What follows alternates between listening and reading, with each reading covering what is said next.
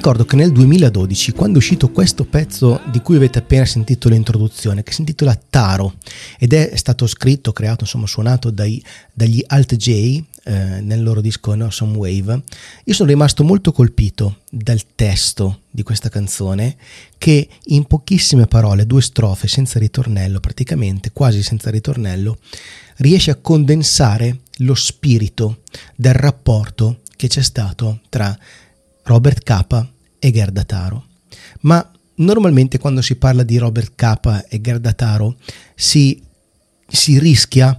e anche perché è un dato storico il fatto che si siano mischiati tra di loro addirittura per quanto riguarda la loro stessa produzione, si rischia di non eh, attribuire ad ognuno dei due, se non soltanto a uno dei due, normalmente quello, quell'uno dei due è Robert Capa, attribuire la grandezza che eh, meritano. Quindi quest'oggi vorrei raccontarvi un po' la storia di Gerda Taro, raccontarvi di come io vedo la sua fotografia e, e, un po' provare a parlare di quella che è stata una grandissima fotografa, una donna straordinaria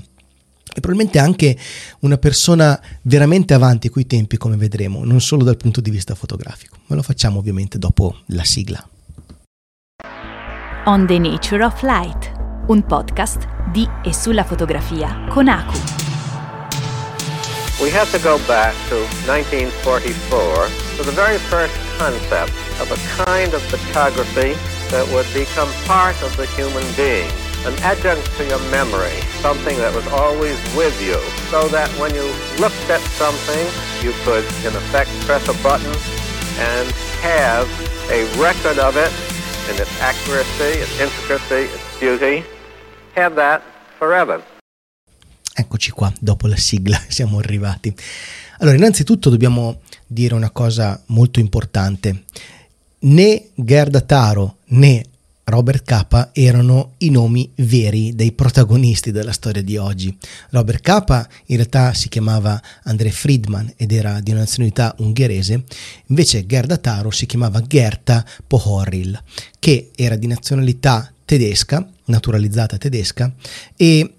hanno condiviso fin dall'inizio la necessità di eh, allontanarsi dalla loro terra di origine, di allontanarsi da quello che è stato il teatro della loro infanzia. Gerda, Gerta nasce nel 1910, eh, André nasce nel 1913 e si trovano a Parigi. Eh, immaginate il fatto che mm, Gerda, Gerta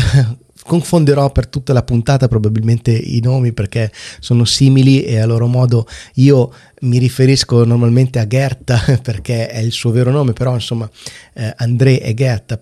le persone e Gerda e Robert, gli artisti, i fotografi, no? E, um, si trovano a Parigi dopo essere scappati o comunque essersi allontanati dalla loro terra d'origine e ognuno, de, e ognuno di loro aveva un, un background, per quanto eh, Gerda fosse arrivata a Parigi giovanissima, comunque aveva frequentato quella che era eh, l'area del Berlino della Repubblica di Weimar e mh, quindi precedentemente all'arrivo del nazismo. Con l'arrivo del nazismo naturalmente non, entrambi di origine ebraica hanno dovuto tutti, tutti e due eh, scappare fondamentalmente a Parigi, ma ehm, Gerta ha conosciuto una Germania diversa, tanto che eh, aveva avuto anche contatti fin da giovanissima con gli esponenti del SAP, che era il Partito Socialista eh, tedesco, ehm, e portano con loro a Parigi la loro esperienza dell'infanzia. Parliamo di persone molto giovani, molto molto giovani. Qua una volta a Parigi faccio questo discorso introduttivo perché secondo me è importante per focalizzare e per dare un contesto a quella che è stata poi la storia vera che, che vogliamo raccontare oggi, che è quella ovviamente della guerra civile spagnola e del lavoro straordinario che è stato fatto da queste due persone e nello specifico da Gerda Taro. Mm, diciamo, portano a Parigi quella che è la loro eh, formazione e lì eh, Gerda conosce André e André incomincia a darle lezioni di fotografia. Ovviamente si tratta di eh, persone non ricche, sono emigrati, devono in qualche modo allontanarsi dal concetto di emigrato, provare ad uscire da quella che comunque già allora era una forma di eh, emarginazione, no? il fatto di essere un esiliato politico, un rifugiato politico, comunque ti porta a non sentirti pienamente parte del tessuto sociale nel quale ti trovi. E quindi utilizzano la fotografia proprio a questo scopo. E mi piace immaginarmi eh, durante eh, una delle estati che loro hanno trascorso insieme, giovanissimi, su, su un'isola a largo delle, della, della, Costa Azzurra, eh, mentre discutevano di fotografie, no? e ognuno provava a influenzare l'altro, anche se molta parte della storiografia fa passare come se Robert Capa fosse stato l'insegnante di Gerda Taro. Dobbiamo dire che, prima di tutto, Gerda era era mm, più vecchia, era più anziana, aveva tre anni in più di Robert Capa, che è nato nel 13 e Gerta nel 10. Eh, ma soprattutto Gerta aveva un, un cervello votato alla, all'innovazione, era una persona con una grande capacità di trovare soluzioni, mentre invece eh, quello che poi diventerà Robert Capa, e qui vedremo un po' questo concetto del nome Robert Capa che ha un significato un po' particolare, ehm, Robert o André in realtà era un pochettino più eh, restio, no? eh, un pochettino meno capace di vendersi, meno capace di ehm, portare alla luce quello che era il suo lavoro veramente. E, e, e nessuno dei due senza l'altro sarebbe riuscito ad ottenere quello che ha ottenuto in così poco tempo. Eh, la storia dice che eh, a un certo punto per poter vendere meglio le proprie fotografie, Gerda abbia inventato il nome Robert Capa e l'abbia attribuito a, ad André eh, inventandosi che Robert Capa sarebbe questo fantomatico fotografo americano famosissimo in America che si trovava a Parigi e che aveva iniziato a scattare fotografie e, e creando questa mitologia, questa, questa fake news questa vera fake news, creandosi un'identità segreta, uno pseudonimo, celandosi dietro quello che oggi sarebbe probabilmente un avatar, ok, iniziano effettivamente a vendere fotografie. Tanto che eh, la prima parte della loro carriera è molto fumosa, molto confusa tra chi abbia scattato cosa, perché si firmavano Robert Capa e mh, mm, normalmente ovviamente eh, diciamo che anche per la cultura dell'epoca la parte maschile era quella predominante probabilmente, ma comunque era un lavoro di... Eh, di concerto tra i due. Le fotografie che scattavano erano in qualche modo influenzate l'uno dall'altra e, e, si, e, si, potevano quasi scambiare. Era un continuo travaso di informazioni, di tecniche, di eh, trovate e, e, stiamo parlando di persone che avevano 20 anni, ok? Molto, molto giovani. Fino a che a un certo punto non... Mm, ovviamente entrambi assolutamente molto for- fortemente schierati politicamente ma anche ideologicamente, ehm, transfughi da quello che stava diventando eh, un'Europa, eh, diciamo, dei nazionalismi eh, totalitari, no? Di, in Italia già eh, il fascismo aveva preso il potere, in Germania il nazismo stava per e in Spagna si, c'era tutto questo fermento che stava per portare alla guerra civile. Quindi loro eh, cosa fanno? Fanno eh, um, un viaggio e vanno in Spagna. Questa cosa cambierà per sempre il corso della fotografia, della storia della fotografia. Io non riesco a immaginare un momento più importante nella storia della fotografia, soprattutto per quanto riguarda ovviamente un certo tipo di fotografia, che è quella di reportage, senza immaginarmi il giorno in cui Capa, scusatemi, André Friedman e Greta Pohoril decidono di recarsi in Spagna per andare a fotografare quello che stava succedendo appunto lì nella guerra spagnola tra i franchisti e eh, i repubblicani. Ovviamente cosa succede? Che incominciano a, a scattare fotografie, incominciano a, ehm, a, lanciarsi nella mischia, letteralmente fanno proprio uno stile che è eh, assolutamente quasi estremo, è uno stile, se vogliamo, così vogliamo dire, un pochettino anche temerario. Eh, la, la, famosa frase di Robert Capa, se la foto non è venuta abbastanza bene è perché non eri abbastanza vicino, la dice lunga no? su come interpretavano il loro ruolo all'interno della... Ehm, all'interno della fotografia, di come interpretavano il loro ruolo di fotografi, essere presenti e raccontare. E eh, Robert Capa di fatto diventa un fotografo molto famoso. Eh, Robert Capa inteso come Taro e Capa insieme naturalmente, ancora per quel, per quel periodo. Eh, a un certo punto però cosa succede che eh, quello che poi verrà ricordato nella storia come Robert Capa, quindi André eh, firma dei contratti con determinate riviste, mentre invece Gerda, Gerta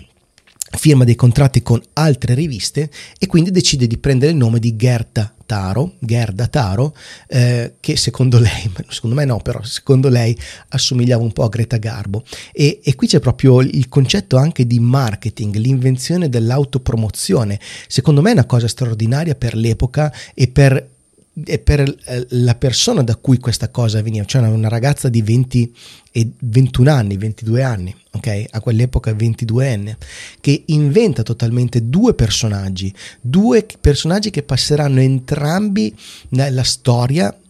generale e soprattutto nella storia della fotografia. Quindi la capacità di eh, precorrere il tempo in cui l- ci sarà comunque anche una forte importanza data al nome del fotografo che prima non era così e successivamente a loro è diventato così. Io voglio vedere un reportage di Eugene Smith, voglio vedere un reportage di Robert Capa, un reportage di Gerda Taro, Prima magari non era così, i nomi non erano così importanti, l'importante erano le immagini e le riviste che le stampavano. La loro capacità di creare questa, eh, quest'aura di mistero intorno a, a, prima al nome di Robert Capa e poi intorno a Gerda Taro e Robert Capa è stato qualcosa di straordinario. Naturalmente questo ha provocato alcune difficoltà perché eh, come vi dicevo, scattavano fondamentalmente insieme e si spacciavano per una persona, quindi per, un tanto, per tanto tempo è stato molto difficile assegnare gli scatti, cioè trovare il, la discriminante per dire questa foto è stata scattata da Gerda, quest'altra invece da Robert. Eh, generalmente siccome eh, la cultura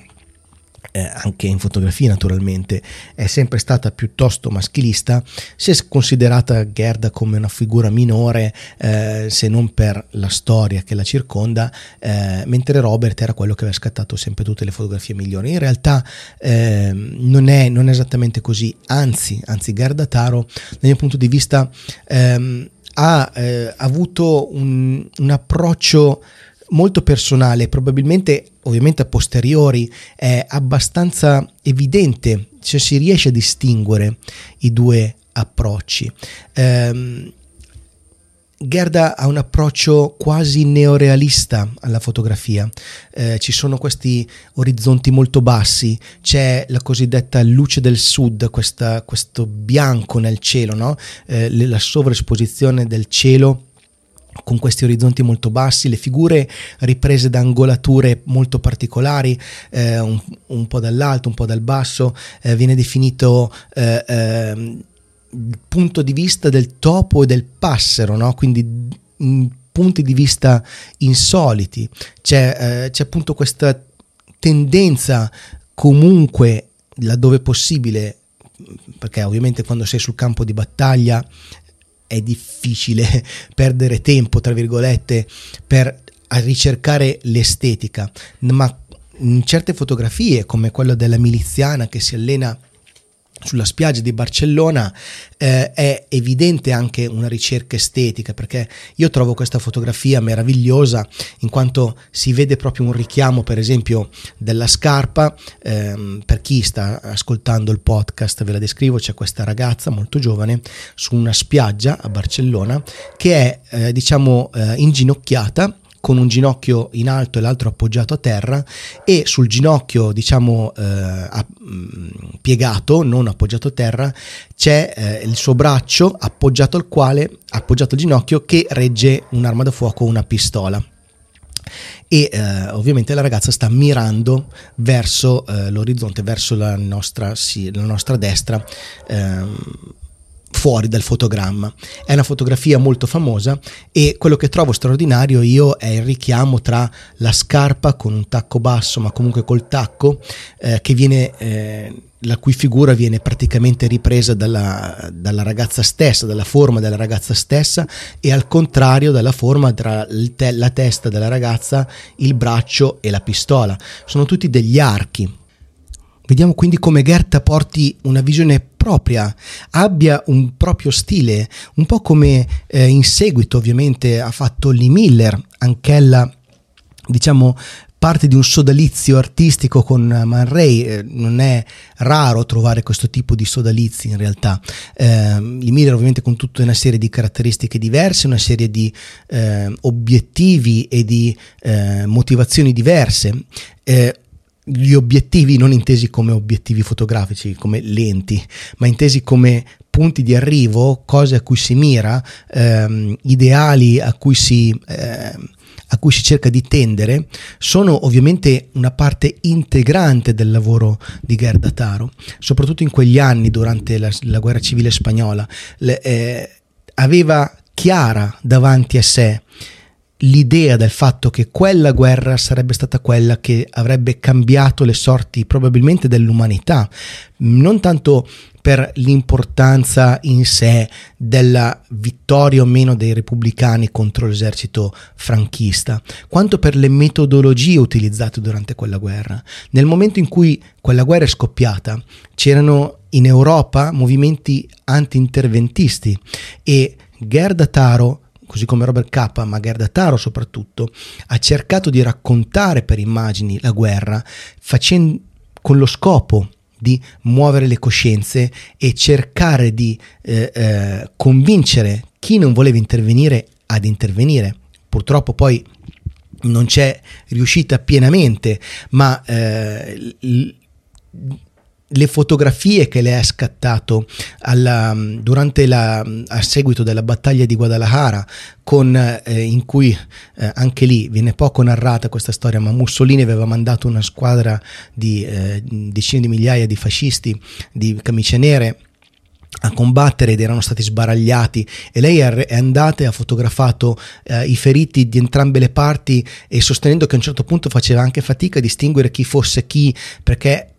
una persona che muore, una persona ferita è uguale a, a prescindere da quello che la muoveva, no? il, il, dolore, lo strazio, il, la sofferenza c- sono quello che accomuna l'essere umano e raccontare questa distruzione eh, era, era, per lei un modo per smuovere le coscienze. Poi qualche anno, un anno dopo più o meno, eh,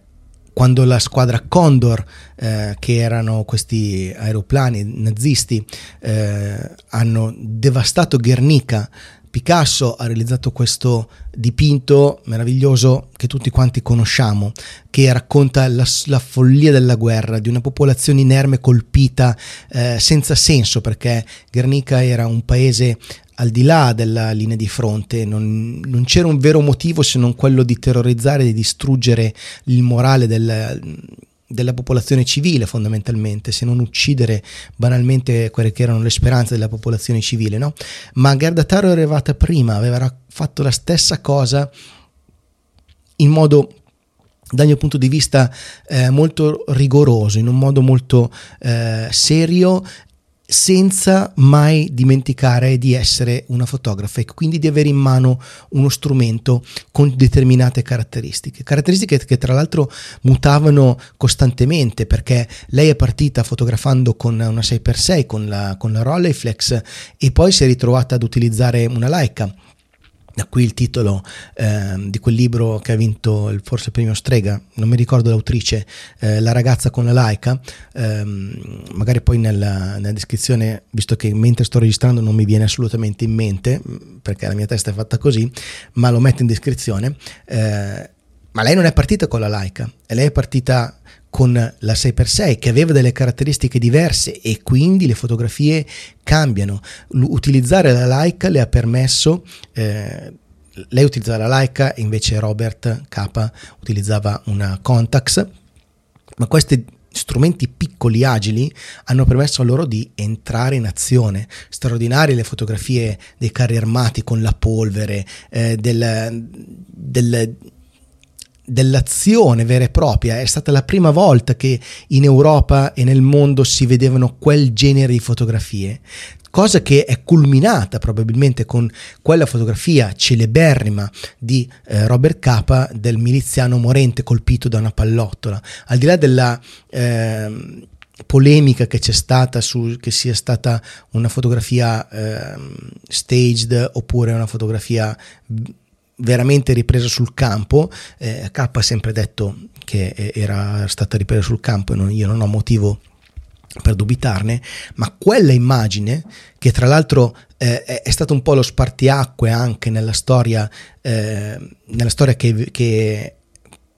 poi dividerà i due, ovviamente non sentimentalmente da un punto di vista fisico per, eh, eh, propriamente, ehm, quell'immagine ha segnato un punto di svolta nella storia della fotografia, perché per la prima volta le persone vedevano morire una persona sparata da una pallottola, è una cosa incredibile, no? E, ehm, e, questo tipo di linguaggio è stato praticamente inventato da questo duo, da questo sodalizio straordinario e, e straziante. E, ehm, veniamo poi alla visione che aveva Gerda Taro anche del, del modo di far vedere le conseguenze della guerra al di là della, della sofferenza delle persone, le vittime, eccetera, perché c'è tutta una serie di fotografie, a mio modo di vedere, anche quelle dirompenti e anche quelle ehm, apripista rispetto a tante altre ehm, modi di raccontare che c'erano prima di loro è quello delle, della distruzione delle macerie. Lei si sofferma tantissimo nel fotografare questi, queste case sventrate, all'interno delle quali però c'è ancora la, la carta da parati, il mobile ancora con qualche suppellettile. Questo modo di far capire alle persone che lì dentro c'erano altre persone è frutto di un grande studio da un, da un, punto di vista proprio umano di Gerda Taro nei confronti di quello che è il proprio spettatore, cioè il voler trasmettere un'idea specifica, un'idea importante e eh, puntuale di quello che è di quello che si perde durante i conflitti, di quello che è la durezza della guerra, quello che riguarda la guerra, cioè che a rimetterci è, ok soldati, ma tutti quanti, cioè la civiltà, la civiltà di una camera da letto, la civiltà di un bagno, la civiltà di un tinello, di, un, di una camera da pranzo, come si dice, la sala da pranzo, eh, distrutta, no? E ne abbiamo una rimembranza, ne abbiamo un dettaglio, ma tutto il resto è andato. E l'ho trovato sempre eh, una questione straordinaria. E ripeto, queste persone avevano 22-23 anni all'epoca, 22 anni. E poi naturalmente eh, se non, non possiamo dire che cosa sarebbe successo in seguito, no? perché purtroppo, come immagino eh, sappiate tutti, però lo dico per le persone che magari si approcciano per la prima volta a questa straordinaria fotografa, Gardataro ha avuto una fine tragica eh, durante ba- una, una, battaglia a Brunete. eh, non lontano da Madrid, eh, era in trincea e tra l'altro non avrebbe dovuto essere lì, era a Parigi con Capa eh, durante una pausa del loro lavoro, avevano portato a termine un reportage eh, in, in, punti diversi della Spagna, si erano ritrovati a Parigi e eh, dopo aver passato queste giornate di riposo insieme eh, ballando all'ombra della Torre Eiffel, ehm, lei decide di tornare in Spagna un'ultima volta, voleva eh, concludere un, un, lavoro che aveva iniziato e a Brunete aveva precedentemente raccontato una vittoria storia dell'esercito, se così vogliamo chiamarlo esercito perché era un insieme di tante teste diverse, repubblicano, e eh, quella volta tornando Brunete stava per essere persa e quindi i tedeschi stavano riconquistando terreno, i tedeschi e i franchisti. E lei era in una trincea e eh, mentre intorno impazzava la guerra, impazzavano le pallottole, lei aveva la sua macchina fotografica sopra la testa e scattava, no? come se quella macchina fotografica come se quella macchina fotografica le potesse in qualche modo proteggere dalle pallottole. E, ehm, però a un certo punto arriva eh, una squadriglia di aerei che comincia a mitragliare eh, il convoglio il, il, convoglio repubblicano e lì immaginatevi scoppia il caos, scoppia una baraonda terrificante, loro si devono riparare e l'unico modo che hanno per fuggire è quello di appollaiarsi sulla predellina di un, di un camion, di un mezzo che stava cercando di fuggire. E eh, in qualche modo questo mezzo viene investito da un carro armato dello stesso schieramento, quindi sempre repubblicano, che schiaccia Gerda Taro, la schiaccia dalla vita in giù, una fine terrificante. Eh, dove veramente lei ha, ha dovuto cercare di sopra, ha cercato di sopravvivere in tutte le maniere, chiedendo fino all'ultimo, tra l'altro, se le sue macchine fotografiche fossero a posto, se fossero state rotte o okay, che, ma eh, le ferite erano tali da non consentirle di, di vivere. No? E il 25 di luglio del 37 eh, Gardataro muore.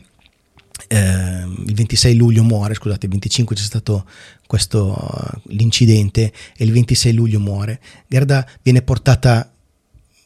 in trionfo dalla, dalla, dal, dal, dalla, sua parte e viene seppellita a Père Lachaise. Però dall'altra parte rimane in vita Robert Capa. E io non riesco a immaginarmi questo ragazzo questo ragazzo Gerdataro aveva 26 anni, neanche 27 quando è morta. Robert K aveva 23 anni, neanche, quando la sua compagna è stata schiacciata da un carro armato e io non riesco a immaginarmi come Robert K abbia potuto in qualche modo convivere con questo, con questo fatto e eh, dal mio punto di vista naturalmente non ci sono prove di nessun tipo al riguardo, in quel momento lì nella testa di K si è rotto qualcosa e quello che all'inizio era una sua idea, diciamo un pochettino spericolata, si è trasformata in uh, una mezza follia di, uh, di, di, invincibilità che forse in realtà era più una ricerca del rischio opposito per provare in qualche modo a, eh, a morire laddove non riusciva a farlo autonomamente. Perché eh, man, buttarsi col paracadute senza aver mai usato un paracadute in vita, in vita propria eh, e dare con la prima ondata di, di, di, di, soldati durante il D-Day, eh, cercare in tutti i modi di, di, andare a raccontare la guerra da vicino è certamente una eh, impresa volontaria, un'impresa ehm, del, della volontà di raccontare e uno dice sì, poi vai avanti, ma fino alla fine Robert K eh, ha cercato in tutti i modi di, ehm, assomigliare a Gerda Taro, fino a che non c'è riuscito. E eh, quando nel 54 in Indocina ha messo quel piede sulla mina ed è saltato per aria, in qualche modo si è riunito a lei ed è qua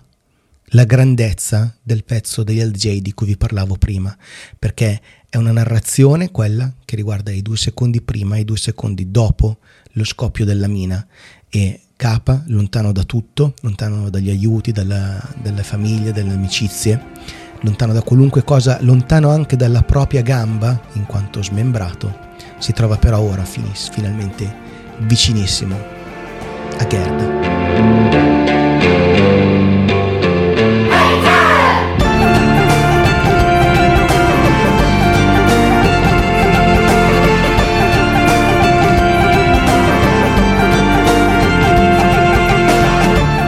Io spero che questo racconto, eh, che per me è molto emozionante e molto emozionale,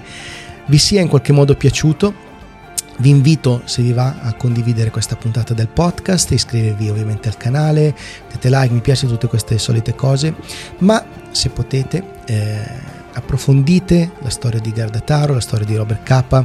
eh, provate a dare una vostra interpretazione, provate ad avere una vostra idea e magari raccontatemela, mi farebbe molto piacere conoscerla. Noi ci vediamo alla prossima puntata. Ciao!